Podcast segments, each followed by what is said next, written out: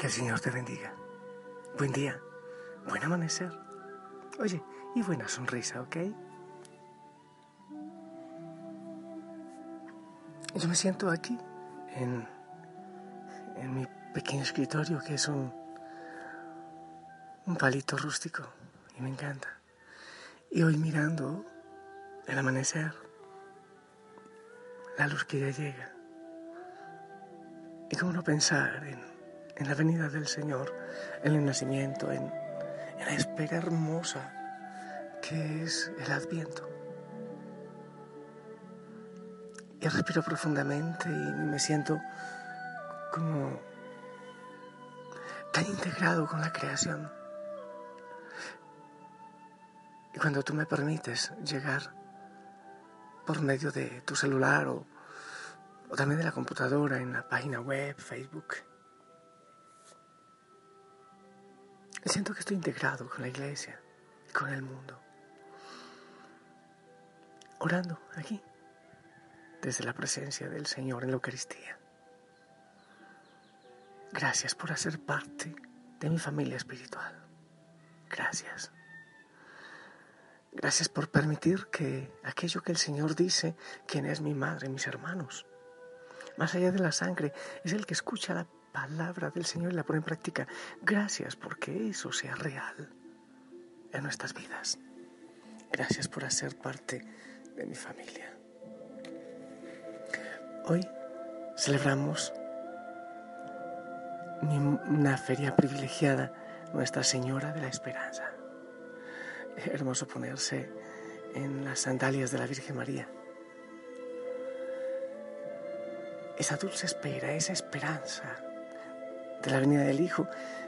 Es la espera de cualquier madre, pero un poco más.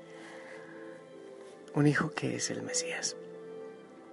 Quiero compartirte la primera lectura del libro del profeta Jeremías, capítulo 23, versículos del 5 al 8. Miren, viene un tiempo, dice el Señor, en que haré surgir un renuevo del tronco de David Será un rey justo y prudente y hará que en la tierra se observen la ley y la justicia. En sus días será puesto a salvo Judá. Israel habitará confiadamente y a él lo llamarán con este nombre. El Señor es nuestra justicia. Por eso miren que vienen tiempos, palabra del Señor, en los que no se dirá, bendito sea el Señor que sacó a los israelitas de Egipto, sino que se dirá, Bendito sea el Señor que sacó a los hijos de Israel del país del norte y de los demás países donde los había dispersado y los trajo para que habitaran de nuevo su propia tierra. Palabra de Dios.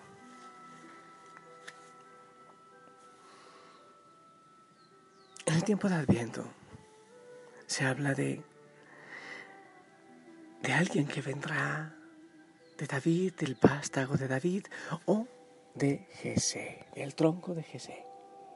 Jesé, el papá de David. Eh, y se, se habla mucho de David en la venida del Señor. El pueblo de Israel siempre asumió a Dios, a Yahvé, como su rey. Y cuando iban nombrando reyes humanos se daban cuenta de, la frustración. La mayoría de ellos eh, les frustraban, les decepcionaban. Había decepción realmente eh, con la manera como ellos gobernaban. Además, el lío es que se hacían eh, dioses ellos, no mensajeros de Dios, sino dioses. Por si acaso, aquel falso rey, pero que al fin y al cabo fungía, como rey Herodes. ¿Te acuerdas de los dos Herodes? Eso era más o menos la imagen de, pésimos reyes.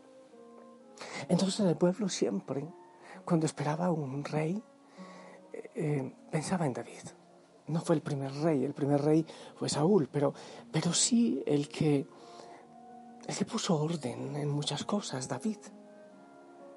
Entonces eh, la referencia para hablar del rey que ya llega, eh, la referencia más cercana era David. porque hizo cosas buenas. Yo antes tenía una pésima relación con David, muy mala. Porque, porque, porque cometí un error muy grave. Pero qué tonto yo, ¿verdad? Como si yo no cometiera errores. Claro, es que sedujo a la mujer de Urias, luego mandó matar a Urias para quedarse con ella y demás. Entonces yo decía, ¿cómo puedo haber sido un rey, un buen rey? Después me encantó una cosa porque el hijo de David, Salomón, que le sucedió en el trono, alguna vez Dios le dice al hijo de David, a este rey, a Salomón, le dijo que, que fuera intachable como su padre. Entonces fue ahí que yo le dije al Señor, Señor, pero ¿cómo que intachable como su padre? David no fue intachable. ¿Por qué no lees la Biblia, Señor? Ahí aparece un horrendo pecado que fue la suma de pecados. Pero después descubrí que posterior a, su pecado, a su gran pecado, está el, el Salmo 50 que se atribuye a David. Misericordia, Dios mío, por tu bondad, por tu inmensa compasión, por la mi culpa. Es decir, que David pecó, pidió perdón y el Señor borró su pecado porque fue humilde al pedir perdón. Entonces, al, estudiar el corazón de David, un corazón de un frágil pecador, uno puede entender lo que es el ser humano. Un frágil pecador, pero ¿cuál era la diferencia de David? La diferencia de David es que él fue humilde, es que él buscó hacer la voluntad de Dios, aún en su pecado. Y el Señor encontró grato eso. Eso fue grato a los ojos del Señor. El Señor sabía de su pecado, pero también sabía de su arrepentimiento, sabía de su buena voluntad. La diferencia de David con todos los reyes que hubo es que él, a pesar de su poder, a pesar de ser admirado, amado como un buen rey, él siempre le daba el primer puesto al Señor y aceptó su pecado. Esa es la diferencia. Hay mucha gente que se cree que transpira incienso, muy santita, pero que falta humildad, que falta mucha humildad. Que uno quizás cumple todas las normas, pero su corazón está intacto porque no lo ha estrenado, está virgen y sin estrenar. Porque quizás hay veces que no pecamos ni siquiera por amor al Señor, sino por por cumplir la norma, por tener cierta seguridad.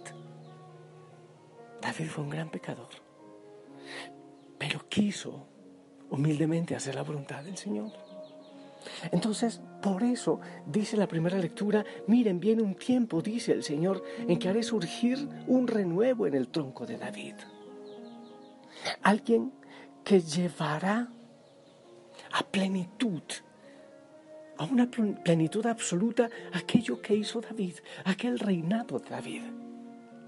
Llegaron después de David otros reyes, alguno más malo que otro. Pero la promesa seguía intacta. Y ese cumplimiento de esa paz, de esa prosperidad, de ese gozo, de esa alegría, de ese reino nuevo, está en Jesús. En Él está el cumplimiento. Es muy difícil si me preguntas, pero, pero ¿por qué no se nota? ¿Por qué no se ve el cumplimiento de ese reinado de Cristo en, en el mundo? ¿Sabes? Cuando uno se detiene un poco, cuando uno empieza a vivir a Cristo y a dejarse imbuir por Él, uno se da cuenta que sí, que el reino ya ha llegado. Ya sí, pero todavía no, no en su plenitud, pero ya ha llegado que sí, que sí hay sanidad, que sí hay libertad, que sí liberación, que todas las promesas de la palabra, todas las promesas de Dios, sí se van cumpliendo en el Señor Jesús. Solo que eso es muy difícil verlo con los ojos hacia afuera. Hay que empezar a verlo hacia adentro, pero es fundamental una relación profunda con el Señor.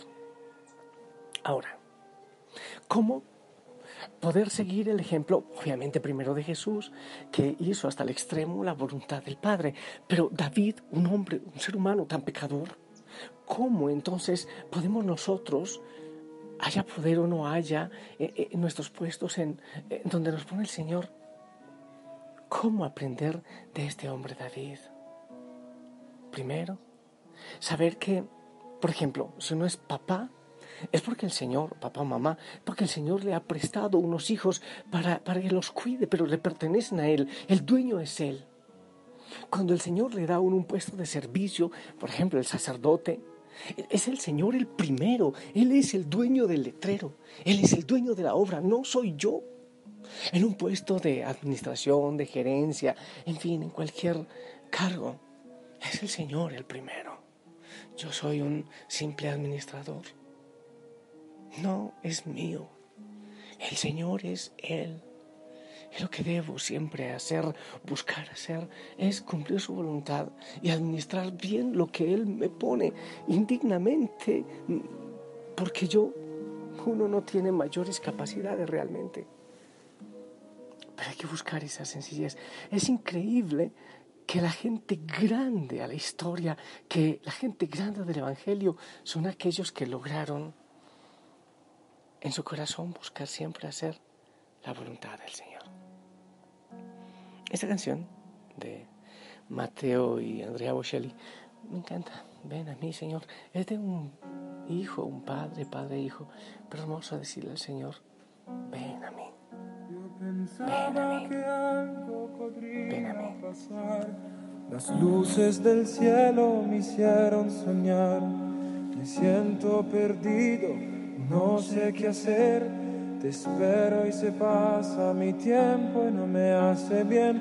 Ven sin permiso a mi corazón, rompeme entero, hazme mejor, que sigo dispuesto amarte sin fin, pero a cada paso que doy más te alejas tú. Ven a mí escúchame,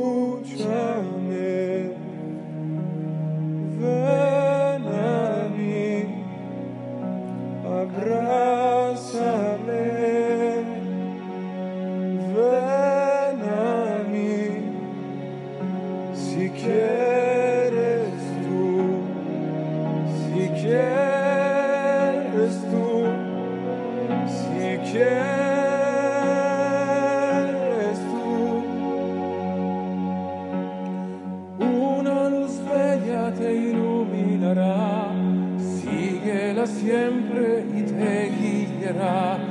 Nunca te rindas, no, nunca te pierdas, no, todo tendrá su sentido después. Quiero que solo tú creas en ti, en cada paso que des en ti. Es un viaje eterno, yo sonreiré si me llevas contigo a volar cosita pone el Señor en mi corazón. Mira, muchos reyes, así como muchos presidentes, o no sé, si muchos, algunos quizás, empiezan a servir teniendo en cuenta a Dios, sabiendo que es el Señor que obra en su debilidad. Pero después empiezan a creer que son ellos. Y les empieza, empieza a gustar los aplausos, la alabanza, entonces ahí es donde empieza la falla. Porque ya no es la voluntad del Señor, sino la mía. Cuando uno empieza a creer que está haciendo las cosas bien. Ese es el problema. Eso puede ocurrir con papá, con mamá, con... Hay veces que uno dice, Señor, gracias por este cargo que me das. Gracias, obra, tú ven. O por ejemplo, cuando uno empieza su sacerdocio, sí, Señor, soy débil. Pero después empieza uno a gustarle el halago y le va diciendo uno sin querer o queriendo o inconscientemente el Señor, hazte un lado porque aquí este puesto lo ocupo yo. El ejemplo de David es que buscó siempre hacer la voluntad del Señor, con pecado y todo, con debilidad y todo. Que el Señor te oriente a hacer siempre la voluntad de Él y a saber que Él es el dueño de todo y que Él es quien puede lograrlo todo, no tú, no yo. Hace algún tiempo yo siento que San Pío de Pietrelcina se ofreció para ser mi guía espiritual desde el cielo. Estos días me dijo, eh, John, huye de todo halago y de toda gloria para ti. Y me ha gustado mucho. Te bendigo en el nombre del Padre, del Hijo, del Espíritu Santo. Amén.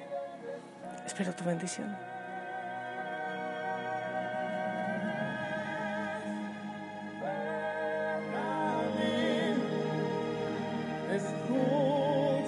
Amén, amén. Gracias. Te amo en el amor del Señor.